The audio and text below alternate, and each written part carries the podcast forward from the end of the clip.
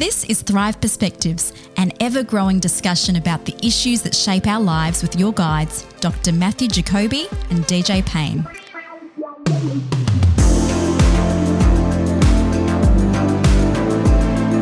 Matthew, I want DJ. you. I want you. I want your response to this. I've got a long list here, and uh, I just. I'll read it. I've literally. It literally fills up one piece of paper. Here's the list. Here's the list. Ready? Eastern Orthodox, Roman Catholic, Protestant, Lutheran, Presbyterian, Anglican, Methodist, Reformed Brethren, Quaker, Shaker, Church of Christ, Pentecostal, Charismatic Uniting, Evangelical Baptist, Anabaptist, Independent Baptist, Sun, Southern Fundamentalist Baptist, Free Evangelical, Independent Sacramental, Millerism, Oneness Pentecostalism, Messianic Judaism, British Israelism, Black Hebrew Israelites, Seventh day Adventists, Church of Jesus Christ of Latter day Saints or the Mormons, Jehovah's Witnesses, New Thought, Christian Science, Scientology, Unification Church, the People's Temple, Baha'i, Hare Krishnas, The Way International. Uh, I don't even know what to say. What that's I- what what is that list about? I, I'm not even sure what some of those things have in common. Well, they're, they're churches or religious movements that somehow will have at least one finger, one toe, or entirely underneath the banner of Christian or mm-hmm. church. Mm-hmm.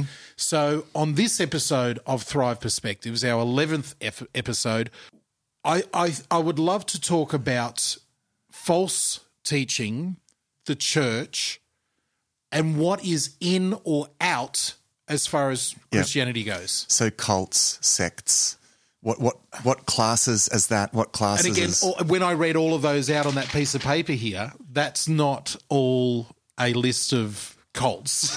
yeah, that's right. Yeah, yeah. you know, there's not, we don't agree with all of them. We don't agree, you know, like it's not in or out in that way. Yeah. I, but I thought that an interesting way because a question that sort of sideways from, we're going to sideways step from this, but a lot of people, when they, when you talk about denominations, they start getting a look in their eye like you are talking about cults or sects. Mm.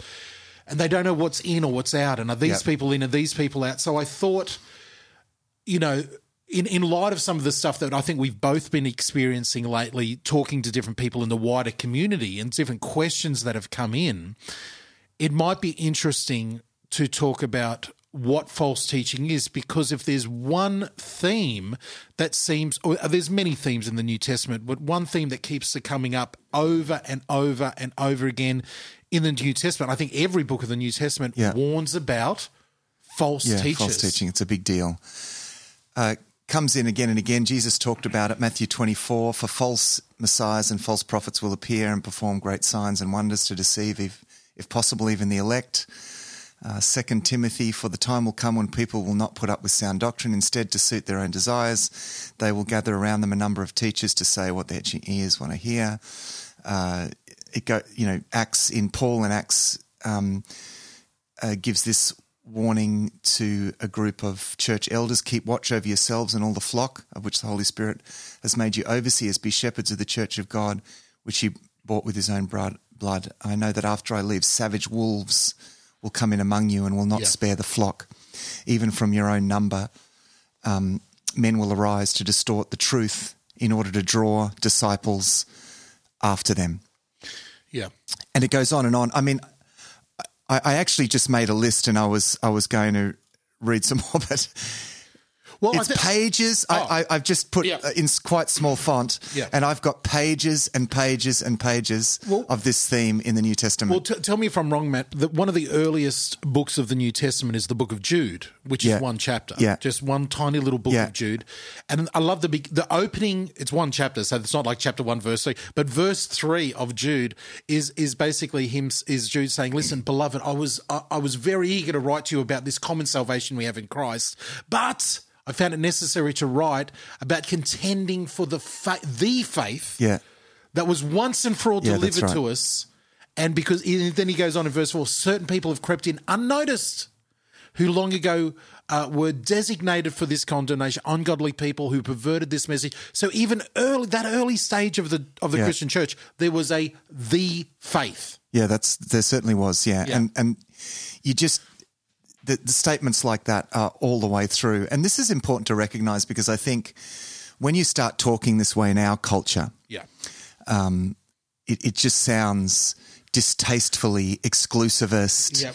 it's like we're walking around with, you know, wooden matches ready to burn the heretics and, and Wait a minute, you want me to put my wooden matches away? That's right. I've got my pitchfork. I've got my pitchfork um, and torch ready to go, know, Matt. and and it's you know like we're just sort of gleeful polemicists, Yeah. you know, um, meaning that we we just looking for error and everything, and, heresy and, and hunters. and you know, yeah, the heresy hunters. And look, you know. I, I think there are people that invest just way too much energy in that space. It's not that it's not important, Yep. um, but, we, we, we need to be known for what we're for, not wh- what we're against. However, Yes. this is so frequently warned and spoken of in the New Testament that we're just not being true to the biblical faith if we don't take a defensive stance. Well said. Well said. now, I think an over, well, overall blanket, as this is Thrive Perspectives, and we love to look at the world and what the different perspectives are and what the Christian perspective is. There's an overwhelming sort of blanket over a lot of us in you know in in Western thought in the in the modern th- world that we live in, which is post truth or postmodernism Yeah, that's right. Yeah. where we really, when you say we, it gets a little bit uncomfortable. Well, man alive, we, brother, stop with your doctrine. Don't you know doctrine divides? Yeah. and we need to. And Jesus said that you know, and we want to love and don't. Who are you to judge? And we want everybody, Hmm. and we can't. We all just meet together. All those denominations that you read out, DJ, that just grieves the heart of God, and we just need to be united together in one kumbaya moment together. you know, like. I love the way that you. I love the way that you caricature things. But that's I mean, I'm getting I'm be, I am Yeah. being a caricature here. But that's the I feel like soon as you say so like I've had moments Yeah. in church where someone will pass me a book and I'll say, well, actually I can't read that book because that guy differs differs in who he says that Jesus is, and I'm. Yeah. Oh, de- like they get grie- like they're grieved. Yeah, the, I, I think the, the cultural, this postmodern cultural phenomena is one in which, um, uh, which you just recognize that if if that truth works for you, then that's fine. So that there's there's not really an absolute. There's no absolutes. Yep. It's whatever works for you. Uh, and and that's what you mean by post-truth Yes. uh, culture, where, where it, it is fundamental to the Christian worldview that um, that we that God has revealed Himself and revealed His plans and His way, and um, and that so so we actually have an absolute. Yeah. we have an absolute truth. Yeah. Now there there there are slightly different interpretations of that uh, absolute truth, and and I think w- what we might do is just map. Okay. I guess map this a little bit because um, And again, I think we're biting off more than we can chew here. This is a massive Yeah, I know it's a massive topic, yeah. This is a massive topic. There are entire uh, not just podcasts, not other shows, there are entire um, channels of shows, Yeah. networks of shows devoted to this topic. yeah, but you know, yet ag- this is countercultural. Yeah. uh, like I recognize that this is countercultural because we're meant to say, oh, well, that's good for them and that's good for them and that's good for them. Yes. Uh, well, I don't. What's going on with the New Testament then? Because um, this is every. You know, it's like this is every book here is addressing this issue Yeah. as as something that really is undermining. Um, what God wants to do in the world today. And the, the battle, the spiritual battle that is depicted in the Bible, that is the background to everything, is depicted as a battle between truth and falsehood. And uh, and and the, the you know the devil is depicted as a liar and a deceiver, and this is where you get this picture of deceivers coming in and leading people away. and the person of Jesus Christ is not only pictured as you know correct or right, he is pictured as the truth, That's the right. actually embodiment of the logos of God's own truth. God's right. spoken truth Yeah. is Jesus Christ Yeah. embodied. So, so I guess we want to talk about false teaching. Um, what is a religion? What is false teaching? What is a cult? What is a heresy? Those type of things. So, I guess the first thing to do is sort of define at least for everyone listening, because when you say the word cult, a lot of picture people picture straight away, you know, Jonestown drinking the Kool Aid cult, or the the Branch Davidians who are getting shot out by the Yeah. government, American government type of thing, and cult. You know, has a lot of definitions in the dictionary. Yeah. How are we going to define it today? Well, uh, cults have uh, a number of different uh, characteristics. Th- th- There's, I guess, there's a there's cult in the um, in the strong sense, which is the kind of um, you know branch Davidian, very exclusivist, Yes. very controlling. Control control is yeah, the is the key word. You know, so so um, one um, uh, analyst lists four different elements uh, of a cult. You know, it's characterized by behavior control, Yeah. where you have a dictatorial, authoritarian leadership that controls members' actions. Yes. you know, I mean, even food, finance, Yep, f- everything. like everything. what Then- you can wear, Yeah. who who you who are you connected to? Yeah, then there's also information control. So a member's access to the outside information is, is limited, prohibited, or even distorted. Uh, thought control is a big one. Yep. Uh, there's kind of an us and them mentality is instilled through, um, you know, this is the only, it's a big characteristic of cults is we are the only way. Yeah, Uh, as in, as in um, this particular um, interpretation or this particular, you know, you as in you've got to be a part of this group here in this geographical location, Yes. and you've got to think like the leader uh, and thinks, you've got to think like the leader thinks. or else you're out. Yeah, that's right. Um, uh, emotional control is another big uh, part of this. So fear is often used as, as uh, leverage. Um, uh, you know, And and and that and what you've just given there, I remember reading. Um, that's the classic bite. You know, cult controllers Yeah. or people who work with cults, they say an acronym to looking for like a modern day cult is the BITE acronym. And that's what you just said behavior, information, thought, and emotion. Yeah. If they're being controlled in those four areas, that's Yeah. usually a sign of a cult. And there's usually a strong leader or leadership sector Yeah. on the on the on the head of it. and often the leader is in a different sort of category like there are even different rules apply Yes. for the leader Oh, yeah. so you know th- like the leader can can often be the beneficiary of money or favors Relationship, or rela- sex, yeah, all of that yeah. sort of stuff so um uh, you, that's you get this sort of different rule again the highly controlling thing they're very very manipulative Mm. um, and, and and ultimately not liberating at all, not empowering of people. They actually really constrict uh, constrict people and, and are very blinding in, in many ways.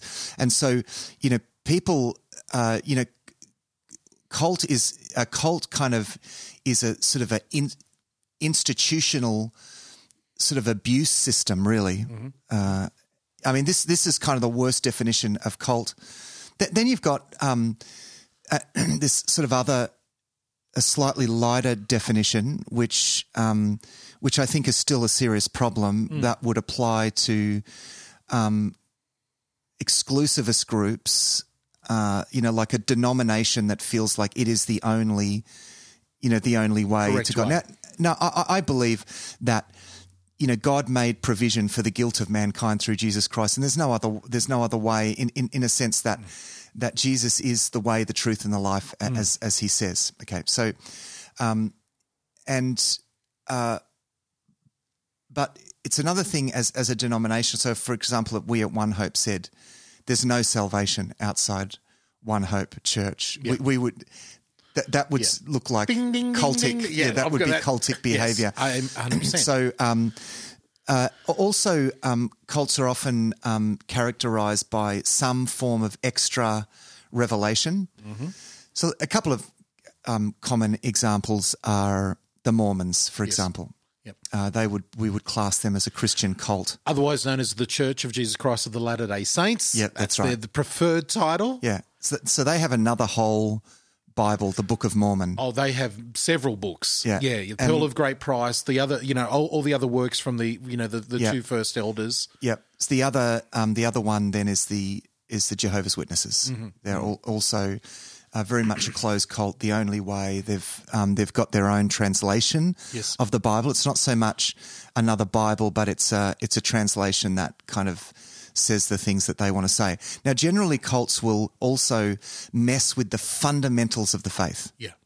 Yeah. You know that, that there'll be so so So, so we're now Yeah. getting we're now getting to the point where I think we're we're still trying to define cults here. So, I guess a really simple way of cult, the way that we're going to be talking about it, is a, is a cult is anything, any group or people or systematic sort of belief system that takes away from what we would call the fundamentals or the orthodox, the accepted faith, the traditional Christian faith that has been there from the beginning. yep, that's right. Yeah. And and I just want to make a little point here because this is funny. I, I- had a wonderful time in, in this last week. Actually, I had a, I've had a really interesting in the space of two days. I got to sit down with two pastors, one who's just started, mm. one who's just started, he's th- 31, 32, and talk about you know where where he's coming from. And then yesterday, I got to sit down with a pastor who's 92 years old uh-huh. and retired. Yeah. You know, an old Lutheran pastor, and I had this great great experience talking to both of them, and the one thing that came up with both of them was the creeds and the confessions. How enriching and how foundational. Mm. One who's entering in and one who's leaving out, looking back, sort of both looking at the creeds and the confessions, and I was like. Who talks about creeds and confessions any hmm. day? You know the the Apostles' Creed, the Nicene Creed. You know even you know the London Baptists.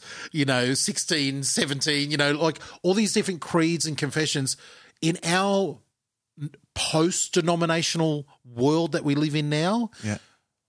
If you bring up a creed or confession, who is ever, ever having read it, know it, or even think that it's important? A lot of people just don't think these things are important, Matt. Yeah, the um, you know, so the initial, the earliest confession is the Apostles, uh, the the Apostles' Creed. Um, Nicene Creed. but the after that. Nicene Creed is is probably one of the most important ones in terms of a, you know, a, a generally accepted sort of definition of the elements of, of the Christian faith, but not not not not exhaustive. It's it's ultimately no one's saying that the creeds are infallible. The creeds are a kind of condensed Yes. index Mm-hmm. of what the Bible teaches. They are a condensed synopsis, let's call it that, of what the Bible teaches. So ultimately, we're we're looking to the Bible to set the foundation, as Paul says. The church is built in Ephesians. Paul is he says, church is built on the foundation of the apostles and the prophets, and he's talking about New Testament and Old Testament. Yes. That's the foundation. Okay, so you don't add to a foundation. The foundation sets the pattern for the building, Yes. and we build on that. Now, uh, okay, while we're just over here in this, I agree 100% with what you said. That is a great way to define it. While we're over here in this little sidebar here talking about creeds and confessions, Yeah. Um, I want to put some links in the show notes for creeds and confessions, and they're, yeah. they're all free online. You can go Yeah. read whatever you want. Some of them, and I love. There's basically two movements in creeds and confessions. Mm. They're the earliest ones who are all like in that establishing of the church, 300 to 500. Yeah. and then you've got about a thousand years of sort of like not Yeah. much, and then around. The Protestant movement, Yeah. Luther, and everything like that. All of a sudden, there's a flurry of confessions between like 1500 and 1600 type of thing, you know, Yeah. around there. Well, let's okay. How about we just map? Let, let- I think what would be useful now is Yes. to actually map the Christian movement because what we want to do is make some important delineations. Great. Okay. So, so the Christian movement is uh, Christian church worldwide is divided into three different branches. Yes. Okay. Uh, there's the Eastern Orthodox uh, branch, which is like Russian Orthodox, Armenian uh, Armenian Orthodox. you know, it's uh, Greek Orthodox. Yeah. You name them. Yeah. They're around, including, and I think, and I, if I've got it correctly, please, any Orthodox friends, correct me. Out of the Hungarian Orthodox Church of Australia, we now have the newest Orthodox church in the world. The Australian Orthodox Church is now its own denomination in Australia, okay. and that only started in the last, I think, decade. Right, okay. uh, where the where the services are, and I quote, in Australian. You know, Okay, yeah, right. they're quite, you know they're they're they're in English and they're you know because a lot of the other um you know other other ones that, that that I've visited and gone to and people that I know who are part of they're in their traditional languages. Yeah, so Orthodox churches are, are characterized by um, uh, a, a worship situation that is re- relies he- heavily on symbolism, uh, icons, Very- incense. The highest of the high church, maybe, or you would call it, maybe. Yeah, it, it is. It's th- th- there are a lot of elements to that. Uh, you're surrounded by icon- icons. The the walls are plastered, usually in a yeah. dome, with you Yeah. of saints and icons all yeah, over a lot you. of ceremony and and so it's uh, it's it's not particularly accessible. Like it's quite complex, actually. Um, there's a lot of really beautiful things about uh, about Orthodox faith, uh, Mm. Yes. and and it's it's built on liturgies that go back, uh, you know. To, to the earliest Oh. earliest days of the Christian Church, L- l- let's just cut to the chase. Let's just be honest here. Um, time and time again, I've I've I've either read, followed, or even spoken to, or have even had friends who get to a certain point, and at a certain point, for a lot of people who think deeply about Christianity, all of a sudden they get frustrated with denominations or Yeah. or doctrine, and they go, you know what? I just need to get back to the earliest. I want it like the original. Like there's something about we we feel like that is going to be better than what Yeah. we have now all of their journeys, every single one that I know who, Mm. as a friend who've gone down that journey, end up in an Orthodox church. yeah, And they either go, I'm home, or they go, oof, this is not what I thought it was going to Mm. be. But and and I'm and I and I say that with a, lo- a level Mm. of respect and love and everything because 95 I mean, not even 95 99% of what they what the Orthodox Mm. Church holds as truth and doctrine I'm like Yeah, they absolutely. are exactly Yeah, yeah, right. yeah, that's right, yeah. I personally believe they venerate the saints a little bit too much and they have a little bit too much to say about Mary. Yeah. But that's me. Yeah, yeah, yeah, yeah, and I, I I agree with that. So there's a lot, there a lot of beautiful things in there. So that's that's one arm. Uh, they're quite decentralized as well. That's what we, you know, you got Russian Orthodox, Yes. Greek Orthodox. Um, uh, then you've got the, of course, the Roman Catholic Church. Now the the Roman I'll never forget this. The first time I got to meet some, I think they were Turkish Orthodox people. A friend of mine who was a teacher at Tabor College ended up converting to Orthodoxy through the Turk Turkish Orthodox Church. I went and visited him and talked to some of their elders. All right, had this Okay. great experience. These old, old Orthodox Turkish, guys are talking to me, and they're like. So you know what? What's your tradition? What's your sort of family type of thing? And I'm like, well, I'm a Baptist, and they're like, oh, you're that you're that breakaway of the breakaway mob, you know, type of thing. You're that you're that perverted Roman Catholic group.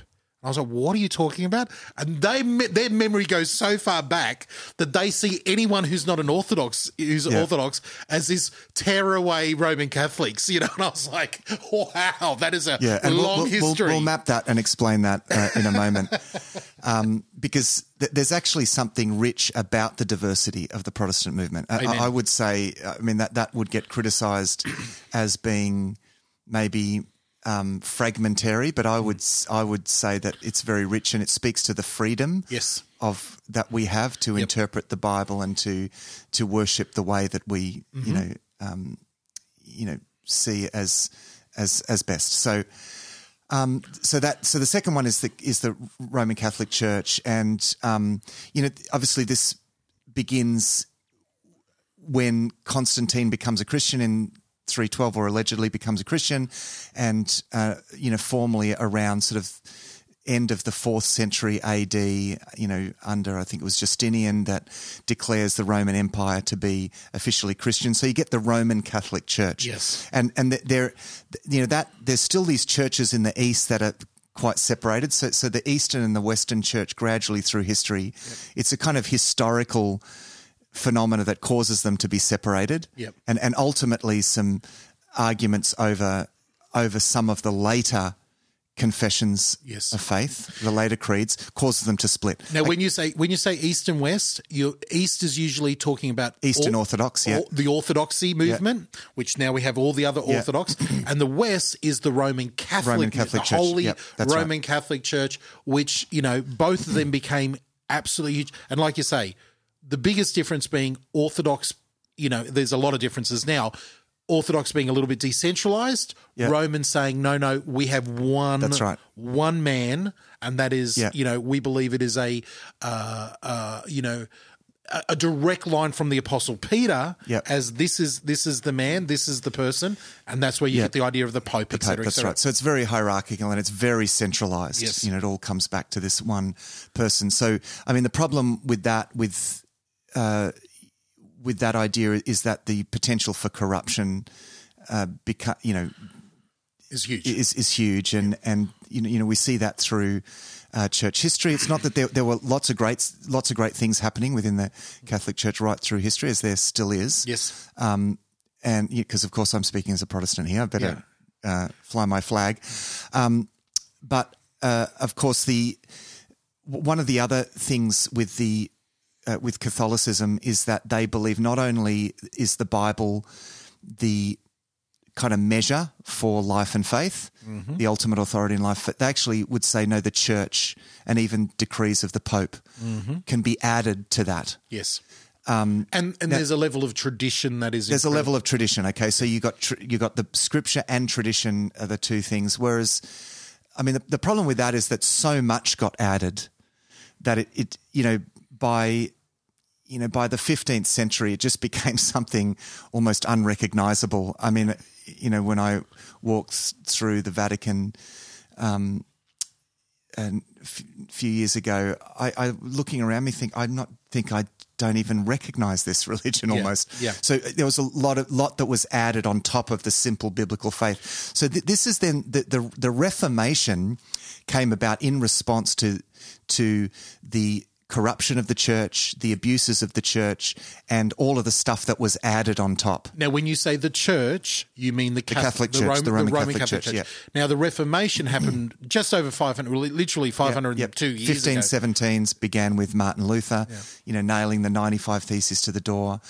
Um, he didn't initially want to start a new denomination. He wanted to see the church reformed. Hence the Hence word. the word Reformation. Okay, but he was um, excommunicated by the by the Catholic Church, and and so it began the Protestant movement, which is basically, and I'm going to be simplistic here, but I think this is basically true.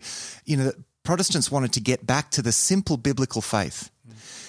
Now, even within the Protestant movement, you know, there, there was there were levels of complexity, and uh, and, and I would say, um, uh, I'll- actually, let me just go back a bit because it became decentralized. Okay, so so uh, it meant that there was a kind of freedom for people to read the Bible, and and so you get different denominations in different areas, still with a sense of accountability of people to each other and so forth. Um, but the div- you have a lot of diversity. Yeah. This is where you get Presbyterian and Church of England and and uh, the Lutherans and the Lutherans and yeah, so forth and Meth- so you forth, Methodists, Baptist, Wesleyans, yeah. and everything grows out of that. yeah, and so so and, get- and, that and again just for people who might be going hang on you're losing me boys all of all of these denominations that we talk about now come under the umbrella the loosest of umbrellas which is the protestant umbrella Yeah. which is a, a a a fancy way of saying these were the protesters and that's where the word comes from. Yeah. We we were the protesting against what the Roman Catholic Church was doing, Yeah. adding to the scripture. Yeah. So the original Martin Luther and the and the crew, the original, and when I say the crew, don't imagine an actual crew. I mean, Yeah. loose knit individuals from all over the place were literally saying, "No, we are protesting to adding anything to Scripture. It is Scripture alone, grace. You know, all the the, the sola parts that they came Yeah. that they sort of distilled, saying." We don't need a priesthood and everything separating us from God. We don't need this great big monolith. We can. We are the priesthood. Yeah, well, I mean, and that's interesting actually because even within the Protestant movement, in a number of traditions, there was still a bit of a retention of this idea of a clergy and a laity and so forth, and and so there are a lot of like it, it. There was sort of one step away in Lutheranism and Church of England, for example. But there are a lot of people that felt like, no, no, but you haven't gone far enough. Actually, we still have priests in robes and Yeah. and Yeah. and all of this stuff. We we actually need to get right back to the new what what is depicted in the New Testament model, and this is where you get more of the radical Reformation, um, which is your uh, you know. I guess your non-conformists, what in England were called non-conformists, The Anabaptists. the Anabaptists on the continent, Yep. uh, and and and eventually, I mean, the Baptists. we- We're I'm a pastor of a Baptist church. Was part of that, and, and really, it is. It was really a way of. It's really saying let's just keep things as simple as they need to be. Like let's not let's not make this more complex than it needs to Yeah. be. Yeah, yeah, you know, it's it's about a relationship with God through Jesus Christ and living in God's purpose every day. Uh, you know, it's But the, but the problem is, as soon as you get a group of people together, whether that's 10 or 10,000, and you say, let's keep it as simple as together, they go, we well, how's this going to run? And as soon Yeah, as you start answering right. those questions, And tradition, so you get, yeah, traditions get, and that's things right. You up. get so so you get different denominations because different denominations are distinguished by things like how how the church is run, as Yeah, you said. yeah. Uh, so the, there's the Presbyterian system, and then there's the so you know in in some ways Baptist and Presbyterians, there's not really much that separates them apart from the different way of baptizing Yeah. Uh, people, uh, and, and church government. Yeah, You know, yeah. Baptists are more congregationalist, which is a bit more democratic. you you're now going into so areas Okay. of so let's let's right. we, we'll take a break we'll take a break i think that's an entire other episode talking about how Yeah, churches yeah. are run but w- i think we've done a great job of of, of discussing the, the, the, the system as it is now, as in like the history of it, that brings Yeah. us to today to say, okay, we've there, there has been a tradition of what we believe and everything. So let's let's take a quick break. Let's have a look when we come back from that about how some ways we can recognize when people are veering away into false Yeah, teaching, good. away from this orthodoxy, into what we would classify a cult or other things like that, and how we can how what what we do about it. So let's take a break. You're listening to Thrive Perspectives with DJ and Matt.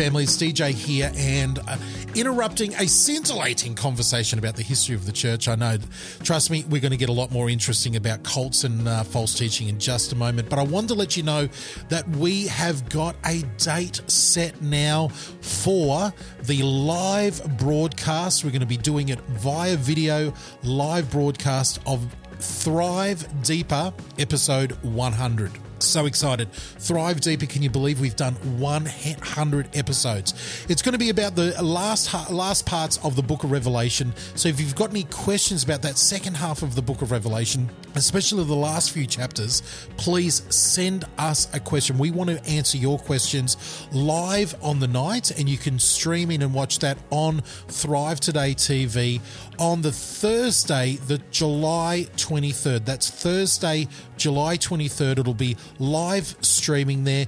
Your questions, we would love to answer them. And we look, we do want to have a look at them beforehand. As much as we think it'd be fun to get them off the cuff, please send them beforehand. You can do all of that over at thrivetoday.tv. Send your questions in about the book of Revelation, and we'll do our very best to answer it there with a live streaming episode of Thrive Deeper, episode 100. Can you believe it? I can't believe it. We're going to be trying something different there. So it'll also come out as per normal on the next day as a audio file in the podcast feed. But this is just something a little bit different we wanted to do celebrate that episode 100. All right, tell your friends, everyone gather around the screens and get to watch it together there. I know what a scintillating viewing it'll be. Matthew and I doing a Thrive Deeper episode 100 on the book of Revelation. So uh, thanks to everybody for their support and questions that are coming in. Please continue to keep them coming. We, we're looking forward to doing that for you very, very soon. It's all over on Thrive Today. TV. Let's get back now into Thrive Perspectives, episode 11, where we're talking about false teachers and cults.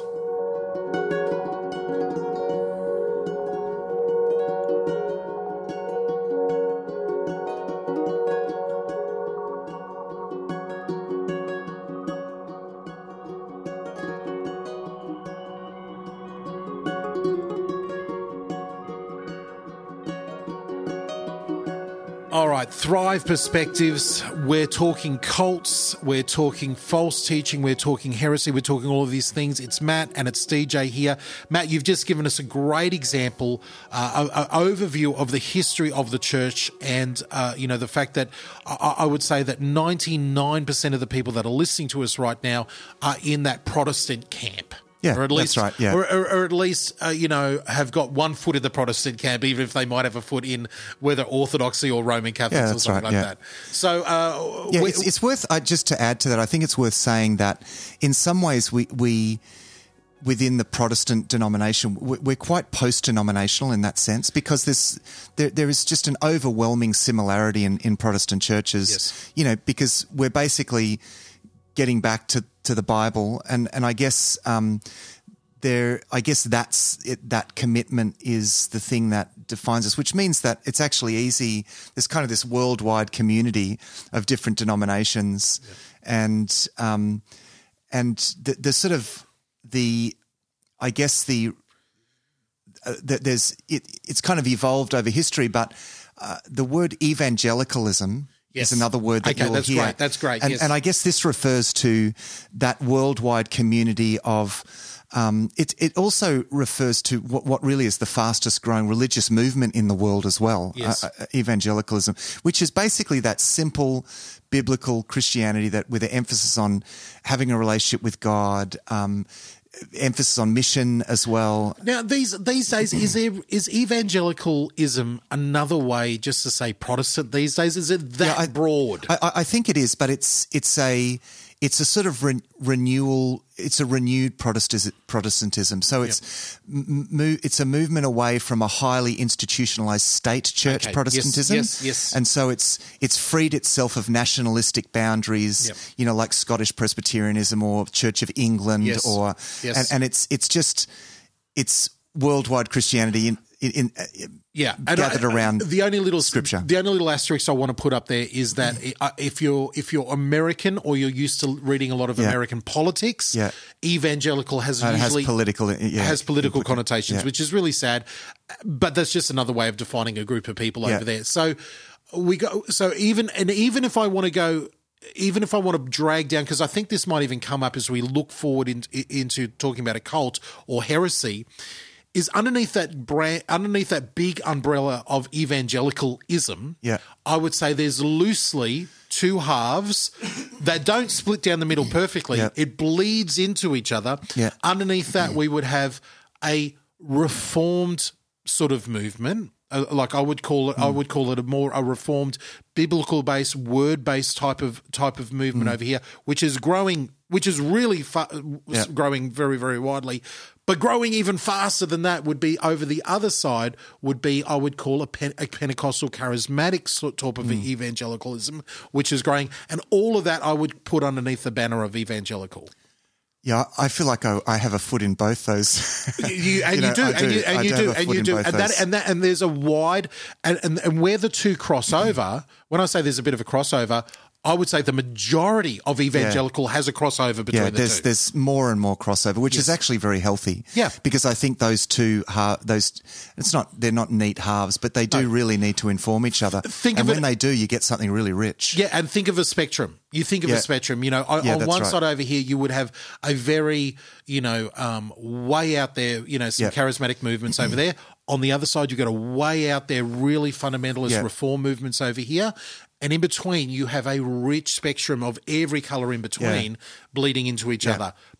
I personally go, I like the diversity. You know, Yeah, I, I, yeah, I, it's it's it's great, and and and I think, and this is getting us to where the boundaries are, and I think as we talk about, you know, what counts as false teaching. yes, um, so so I, you know I I have a you know I, I teach in in a church and I I understand as a teacher that I am a, you know ultimately I'm committed to the authority of the Bible the authority and inspiration of the Bible that's that's the the basis number one. but there's also a sense in which I am accountable mm. to a worldwide community of Bible believing Christians. We're never we're never on our own. You know what I mean? So so if I'm reading a passage and I think, oh, what does that mean? Rather than just me saying, oh, it can mean whatever I think it should mean. Yeah. No, actually, I'm accountable to a, to this broader community, to to a worldwide church, and so I go, I you know, I go to the top commentaries and so forth, um, and and I check that up, and so I kind of make myself, uh, I make myself accountable to this worldwide community in that sense. And when you say worldwide community, Matt, let me just enrich it a little bit for you because I know what I know what you mean. You mean not only to the church with a capital C, like that's a that's Yeah. the way we like to call Yeah. it. Church with a capital C is the worldwide body of Christ. Yeah, All of those that's people right, who, who who believe in the gospel, who name the name of Christ and are saved. We call that church with a capital C. yeah, church with a lowercase c would be my local church that I'm a part of right, here, or my denomination, however you want to call it there. But when you say I'm accountable to this, to this, you know, to the church, capital C, you're not talking about just those alive now. You're also talking about Ah, the yes, 2,000 right, years yeah. of history. I mean, I've got, right.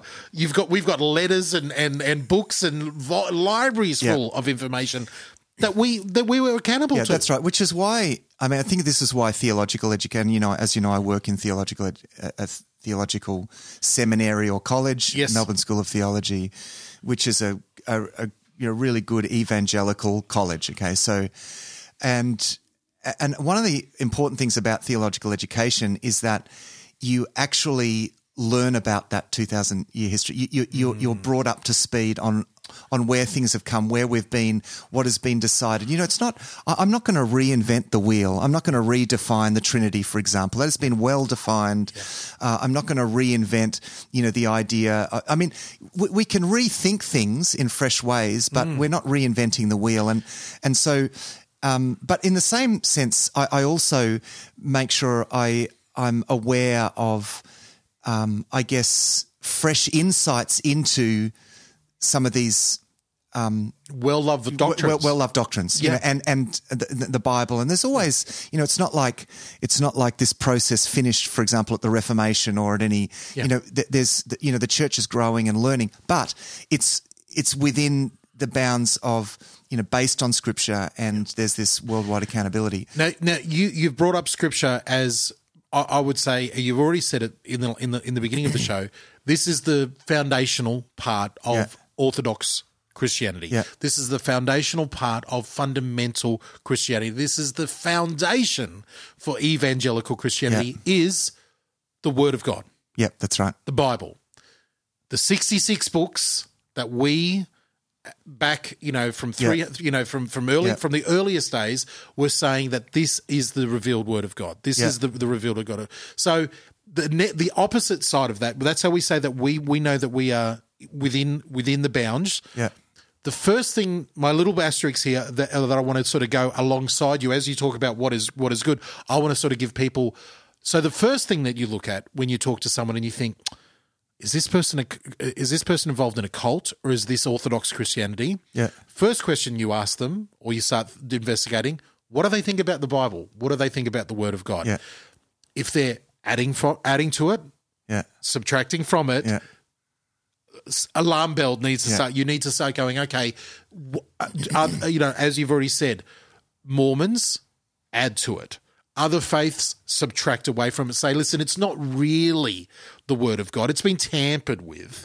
We have, you know, it's it was fine for back then, but there's something new now. Yeah, yeah. Those are the type of things you need to worry about. Yep, that's right. Yeah. So someone sent me um, uh, recently a some YouTube stuff saying talking about Paul being a false apostle, and it's just you know the Gospels are the only part of the. It's so no, no, no. That's Yep. it's just not where we're at Yes. here. You know, so. Um, yeah, so that's that's kind of the I guess that's the boundaries, and and as a you know, and, and I make myself accountable, I guess, to that, you know, to that community. And I'm often saying to people, you know, like this book will be going around or or this thing will be handled, there's this idea swimming around. And and I'll say um, to people, now just so that you know, this is way outside of the kind of majority evangelical you know this this is this is not what most evangelicals would say is you know is, is the case. And um and and I mean sometimes people are like oh no well so, but that's just your opinion. And and no no but see I as a pastor it's not about what I think I am part of a of a worldwide church community. And and it's like I'm just telling you that this is not what we would consider Yeah. orthodox you know so Yeah. there's and I think I think we can um, define that fairly well. Now, I, I recently got a, a another a letter from someone that um, that felt that I was culpable of false teaching Wow. uh, because I didn't strongly advocate a dispensational premillennial view of the end times. Did you get my letter? You got my letter about that, did you? I'm, jo- I'm joking. I apologize. Now, now, now, here's the thing. Like, I mean, we've discussed this. We, We have. You know, we've We discussed have. this on a previous episode of Thrive Perspectives, and we're gonna, we'll get to this actually on Thrive Deeper Yeah. as well because we're working through Book of Revelation. Yeah. You know, within the evangelical movement, Mm. there are different views Oh. on things on on on some of the grey areas. So we all, for example, when it comes to the end, we all think that. We, we all believe that Jesus is going to return. It's going to be a final judgment and a you know new heavens and a new earth. And Yes. so there are the fundamentals we all agree in. But within that, there are interpretations. For example, the interpretation of the millennium in you know in chapter twenty, and those interpretations across history are spread fairly evenly across the movement. Now, some people don't realize this. They think, oh, this is what I've learned. And so if you believe anything different to me, then you're a false teacher. A false teacher, yeah. No, the reason why I'm reason why I'm not strongly advocating that view because I'm respectful and aware of the fact that evangelicals have been quite evenly split Mm. on this matter. You know, so so I'll always be cautious with that, and I'll and, and I'm I'm passionate about letting the grey areas be grey uh, Mm. as well. So um, where false teaching becomes false teaching when it becomes a denial of the core tenets of the faith Yeah. you know, um, the the nature of God, the essential nature of God as being a uh, you know a transcendent God who is you know. So, for example, um, pantheists or even panentheists is another version of pan, which basically believe that the the world is God Yeah. um, and we all are part of God. That Yeah. you know, that you know, that's a div- a step away from that. Uh, you know, you've got um, uh, the the other thing is is God as the triune God. Yes. Father, Son, Holy Spirit, core element of the Christian faith. And and and, I, and again, I'm just going to pipe back pipe back up here with a little asterisk. Say, see, former conversation. This is where the the confessions and the creeds. Yeah, uh, I, this is where I- they play their role. Yeah. They play the role again. I'm not. Please, please don't anybody out there say, "Hey, DJ's putting the confessions or the creeds on par of Scripture." No, this is a way, as Matthew is, as you've been saying, you're answerable to a wider Christian community.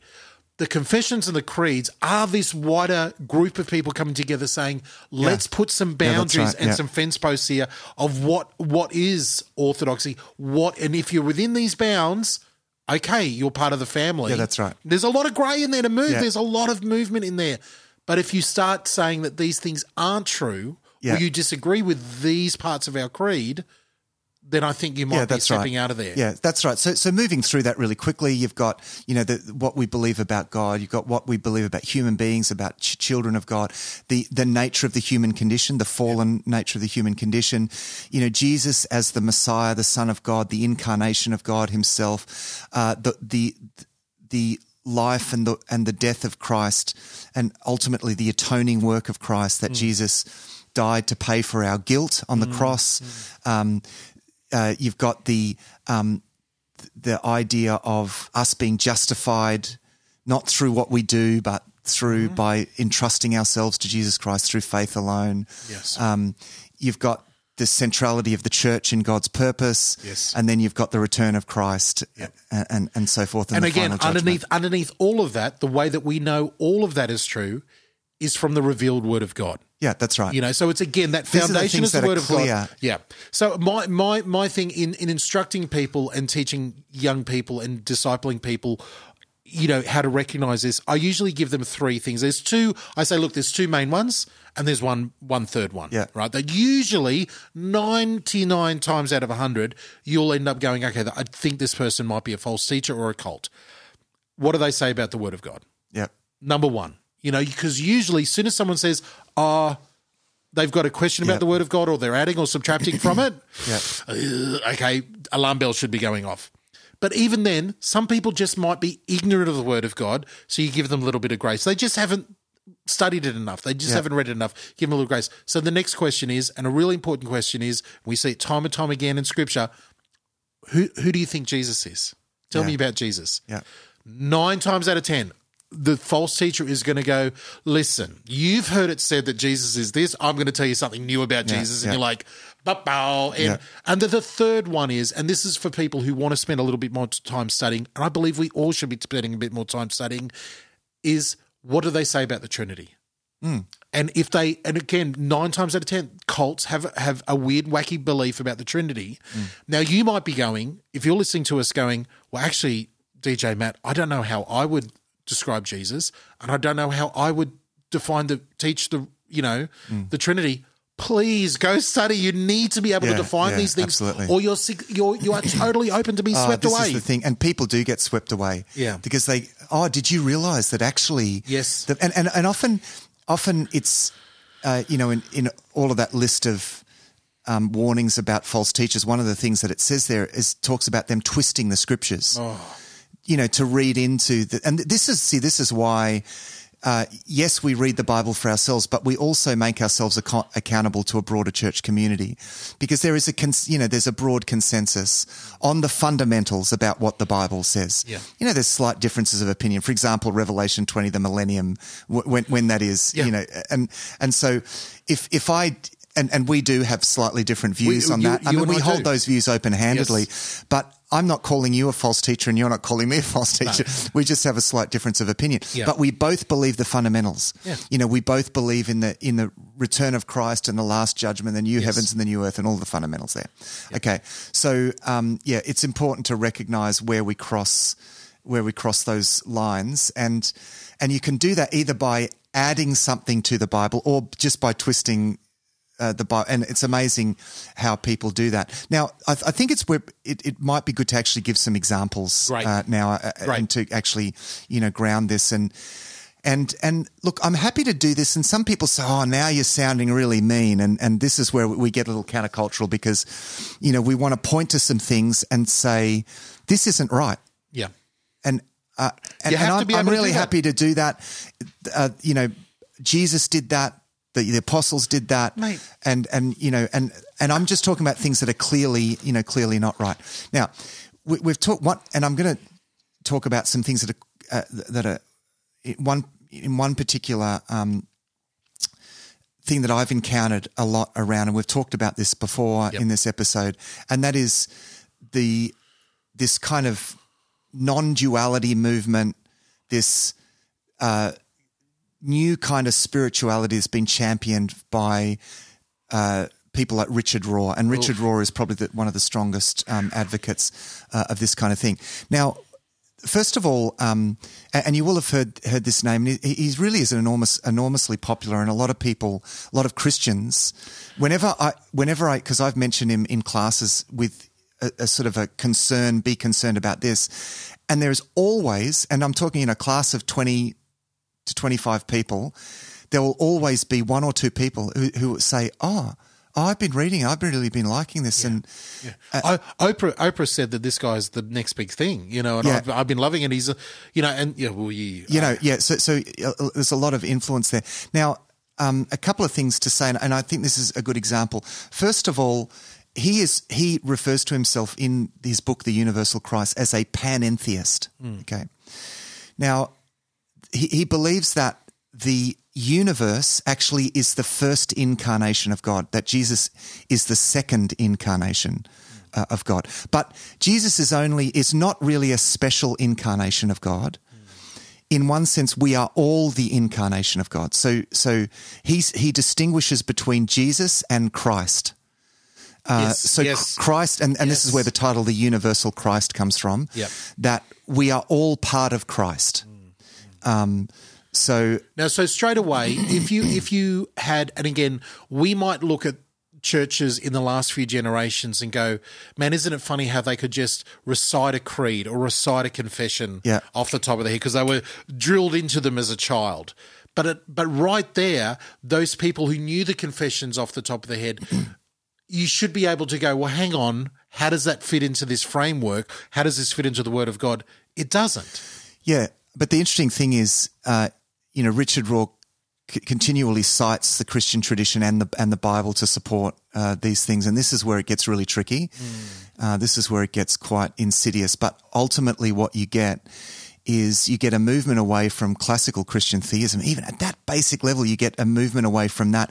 It actually really, and the interesting thing is, he um, he has a background in philosophy and theology. Similar, I mean, I, I have. Isn't he? a- Is he? Was he a Roman Catholic? He's, No? he's a Roman Catholic. He's a Franciscan. yes. I mean, he, he's really right away from Roman Catholic teaching. So Yeah. I don't know how he goes being a Roman Catholic priest, but, um, but his yeah his academic background is in both philosophy and and, and theology. Now I get that, so I, I uh, because th- that's similar similar to me, uh, and you know it's useful. I find. I'm actually thankful for my background in philosophy because I get to recognize where some things come from, and uh, and I think, I mean, th- there's this this panentheism there in in history and uh, philosophers like Hegel, for example, was a was a panentheist, believed that the universe was the unfolding mind of God, sort of the evolving mind of God, and you get these same kind of ideas. And I, uh, look, I won't go into that sort of stuff, but he, he's picking this up from a number of different sources. A lot of influence from Eastern from uh, Eastern uh, religion, Yes. um, you know, Hindu, a bit of Hindu uh, influence there, uh, and so he he, I mean, almost he pretty much chucks out all of the tenets of the Christian faith that I just mentioned. I mean, he holds on to the Trinity. Uh, and and actually, I mean, I first w- read um, the Divine Dance, and I actually loved what I first read on the Trinity, and then it started to float away. Yeah. and I thought, oh man, this is really Beguiling. insidious, Yeah, beguiling yeah. stuff. Like because it was really beautiful his definitions uh, of the Trinity. I found that really edifying, but he just took that in in a really strange direction. Um, and you know, I mean, denial of you know Jesus didn't come to die for our sins in that sense because in a sense there is no sin. And this is the interesting thing. Um, he he holds to this view known as non non-duality. It's Yes. a complex thing where where we are to transcend all dualities including the duality of good and evil because all good and evil is essentially part of it's it's really part of God. He, he advocates something known as I'm going to get complicated here. Metaphysical monism, which every everything is all one. You Yeah. know? So it's moving. That's moving away from dualities. Uh, so so But what? that just doesn't. That is. I mean, I've I- again, I've read a little bit of it, but it it, it is so. It doesn't vibe with with like on page one of the of the Bible. Like I Yeah. can't get through. Anyone can actually maintain that thinking and get through one page of scripture. Yeah. Well, well, he he has. You know, he's got some really clever ways of of explaining this, and and he's a clever guy. I mean, he, you know, he, uh, I think he has his doctorate in you know in philosophy and. Uh, which which is a very uh, you know a lot of great theologians you know have had that and, and it's a useful thing you know it's a useful thing to have but you know, it makes him really clever in the way that he, he skews things and the, the way that he uses language and reinterprets language. And it's a, it's a textbook case, I think, of uh, what the New Testament talks about when it says people will come in in your midst and lead people away because invariably, because he, he plays down all of the fundamentals and, you know, God is everything and in the tree and, you- know, you ultimately get people saying, "Well, I don't really need to be part of church, or, or you know, there's no there's no difference between a Christian and a non-Christian. It's just, um, Universal. yeah, it's it's it- this yeah. you know this kind of universal. All all, all dualities are you know um, you know which is a thrown out. really popular. Oh, it's so popular. postmodern, post-truth type of thinking. It's so It- it- postmodern, It, yeah. it perfectly walks into that, and which is why it's so popular. and and it brings all of the beautiful, as you said, it brings all the beautiful things that a lot of people, nominal Christians, people who've just like some aspects of the church, Yeah. it brings all of that beautiful, picturesque language into this way of thinking where I don't have to change or do anything, to, and it's like, oh, this is, and it makes Yeah. us feel great. Yeah, and, and I mean, a, a lot of people that get into this stuff, they you know they move away from churches. It it actually lends itself to, um, even though he would contest this, it a lot of people that get into this end up going back into very individualistic lives because everything is everything is good and everything is it's this universalism that makes makes any specific commitment Bad. really not Yeah. uh, or, any specific conviction um it, it just kind of throws that out so This is a very very, this you've you've brought up an and in your own testimony there, Matt. You've brought up a great point, a great point that is a scriptural point. false teachers don't walk into the church. It's. I want you to imagine. Uh, you know the, the, the classic saloon in a in a in a country and western, you know, old western film. Imagine the saloon is the church. We're all sitting there. You know, they the false teacher doesn't kick in the saloon doors with the guns are blazing Yeah. and say, "Here I am." That's right. You know, one-eyed Willie here to take you all down. False teacher comes in, Yeah. wins people over, uses beautiful language, Yeah. Lifts us up, makes us feel better about ourselves, and gradually shifts us, shifts our Yeah. thinking. That's what false teachers do. And often, often they are really good at articulating the truth. Uh, lies are deceptive only because they contain uh, a really amazing articulation of truth in the midst of it. It's it, it becomes almost like the bait. And and this is you know this is the thing in in reading you know Rohr's work. Like there's some really beautiful definitions.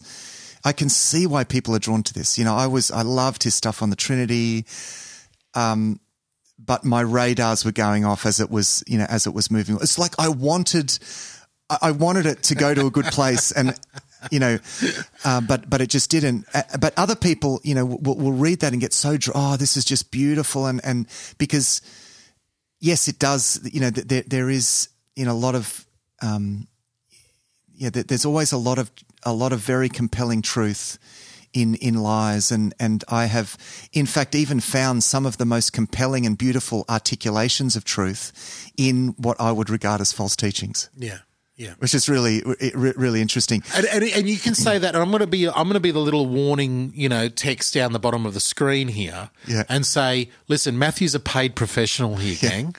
Do not try this at home. Yeah. You know, like, and, Yeah, I, and I and I say that, and I say that, Yeah. uh, being serious. I'm having my tongue's in my cheek, but I'm being serious. Like, Ma- Matthew is a is a is a trained professional. You know, you need to be very grounded in the word. You need to really know you know how to look for error. You really need to know how to look for truth. You need to be very open to. And there are people out there who are um, who have you know a, a background of all of the things that you're talking about Yeah. theology philosophy ways of thinking where you are well equipped you've got the armor on you're suited up Yeah. you've got the tools to wade into the swamp Yeah. and go right let's see what's in here now the problem is a lot of us go, oh, you know, I, uh, you know, if Matt can do it, I can do it too. I'm going to wade in, and then all of a sudden we're like, whoa, Yeah. And we're sucked under.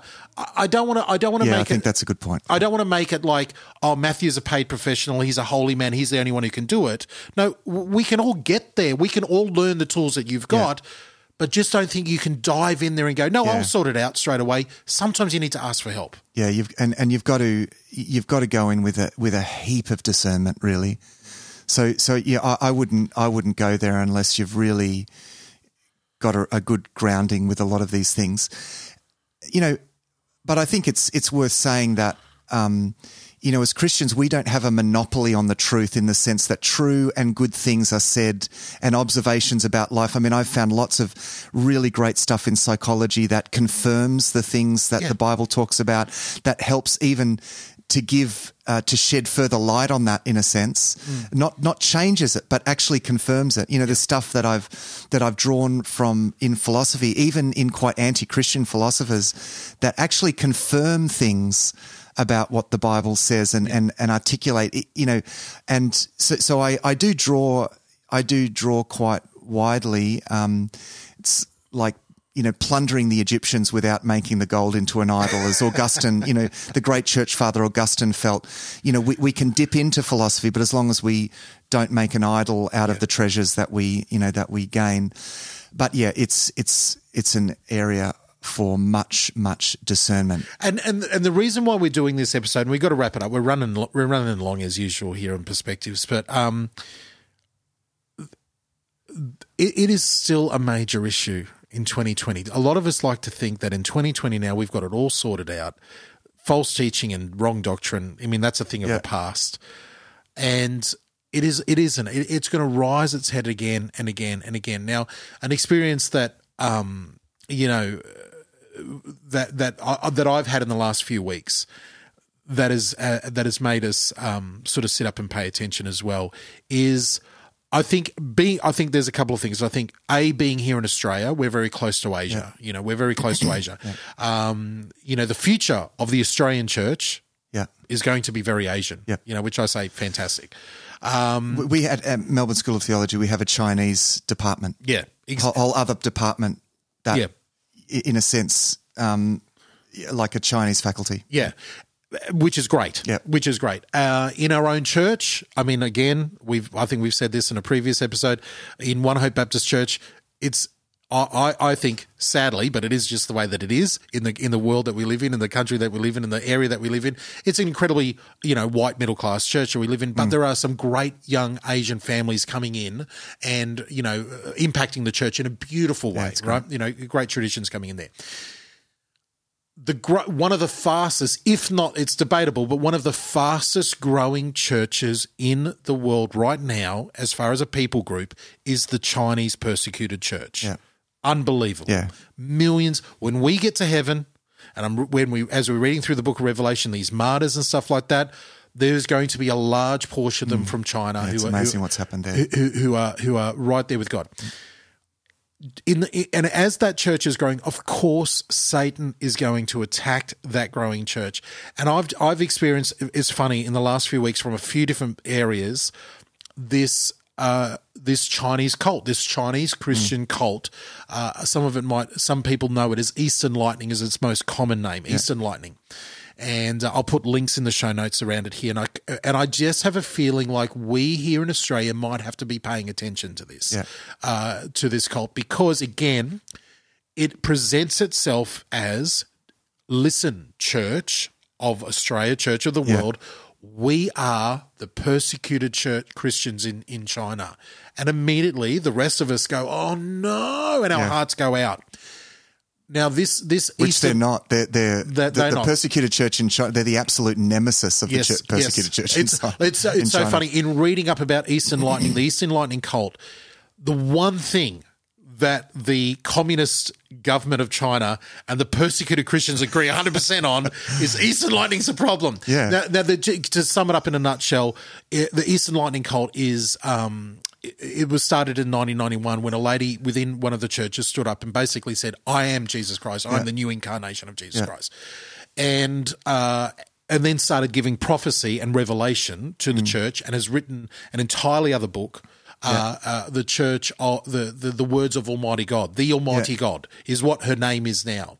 So you might talk to some of these, and they're not all Chinese, as in nationally Chinese, Yeah. uh, as some people would want to define racially Chinese.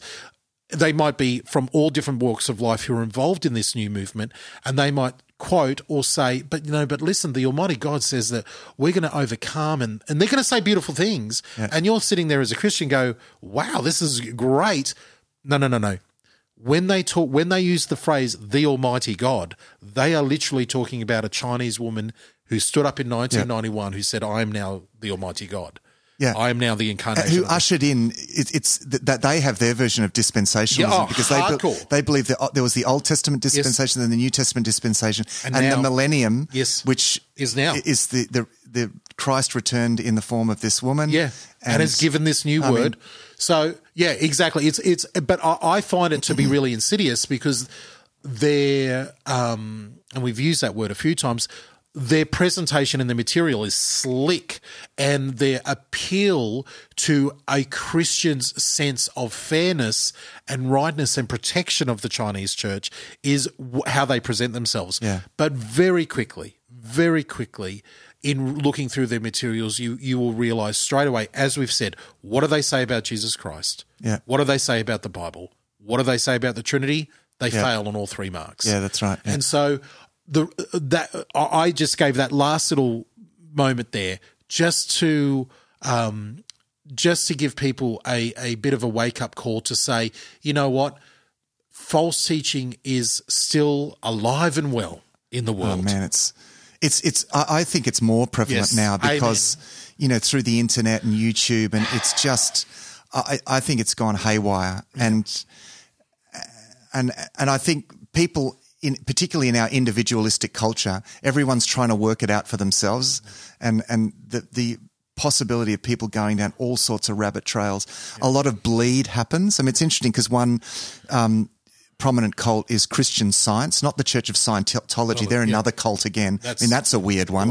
Uh, the the Christian Science is is based on this idea that everything, the physical world, is all, all an illusion and and Gnosticism. It's, yeah, it's it's a kind of Gnosticism, yeah. and it's interesting the way that that's bled into the church. A lot of what is known as the Word of Faith movement. Yes. you know, even though it's it's you know it's I mean it's um it's I write on on the. I mean, I, I have serious issues with it, mm. but mainly because of the bleed from Christian Science mm-hmm. uh, into this word of faith movement uh, in the way that it defines faith, and so you get bleed into edges of you know of the Christian movement. You get bleed from as you as I said, you get um, uh, you get these movements that come in, and and they might not people might not follow these movements wholesale, but they might take on aspects. Yes you know, I've heard people not necessarily like in speaking about Richard Rohr, you know, that where, where they've where they've not necessarily swallowed everything, but there's been some really problematic things that have been incorporated yeah. in, in into their faith, and this kind of thing happens a lot as well. There's a lot of bleed into the and, edges, and and this is where we need to be careful. I don't, I, I, and Matt, I'm going to let you finish up and, and, and conclude here, but I just wanted to make a real appeal to everybody listening two things: know the word, know the oh, pure, yeah, yeah. know the pure word, know the pure word, know the gospel. If you can't explain the gospel to someone, and the way the way to know that you ex- know something is go teach someone. Yeah, go teach. Yeah, that's right. Even if you, even if you sit up your five year old child in front of you and let me tell you this, or if you sit to a friend, or you tell a friend who already knows it, or however you want to do it, mate, pull up a, a teddy bear and put it in front of you and teach. If you can't articulate out loud the gospel and art, and anticipate some questions like, and then ask yourself, okay, well then why? I mean, if God's yeah. God, why did Jesus have to die? Yeah. If you crumble under that questioning, yeah. then you need to go back and ask yourself some things about why did this happen? Why does it? Why do I believe this? Know the whys, know the fundamentals, know the pure, you know the pure fundamentals of the faith, and then be very careful to anybody yeah. who wants to tell you that they have a new revelation, that they have something new to add on, that they have received something else to add into it that is on a level. If you if you experience that, you, you need to go away and question that.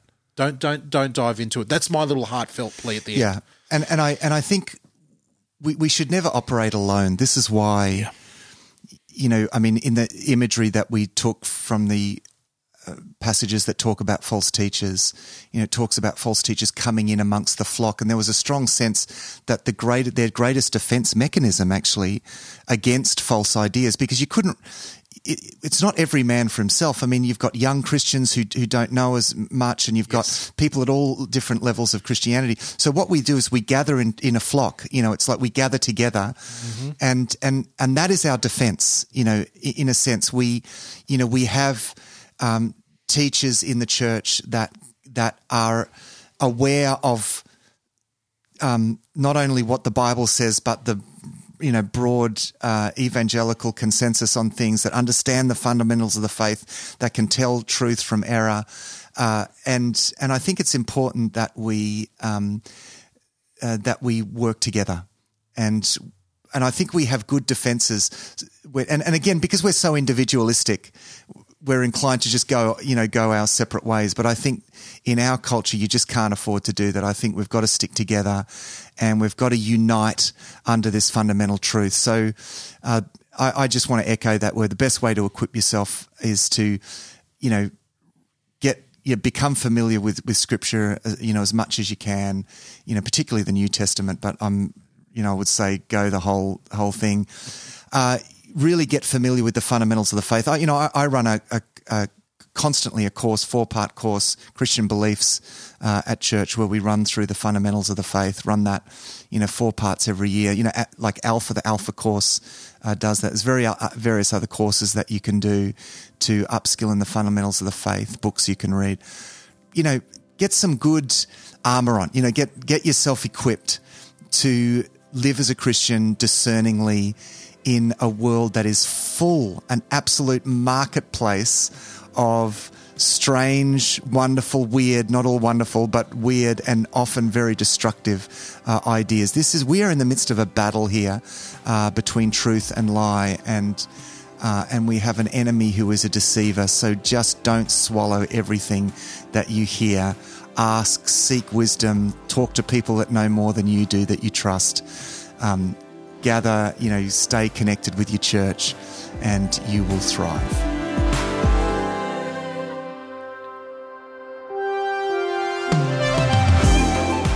Thanks for listening to Thrive Perspectives. We want to hear from you, so send us your big questions and ideas.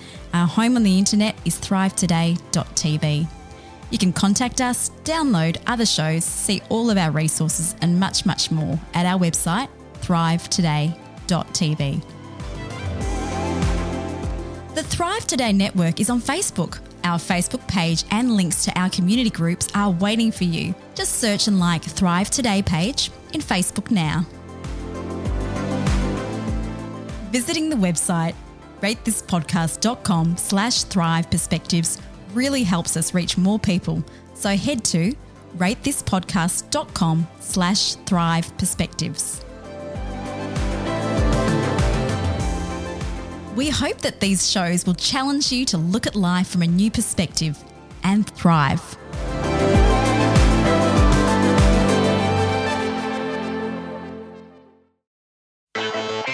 This was another DJP.FM production.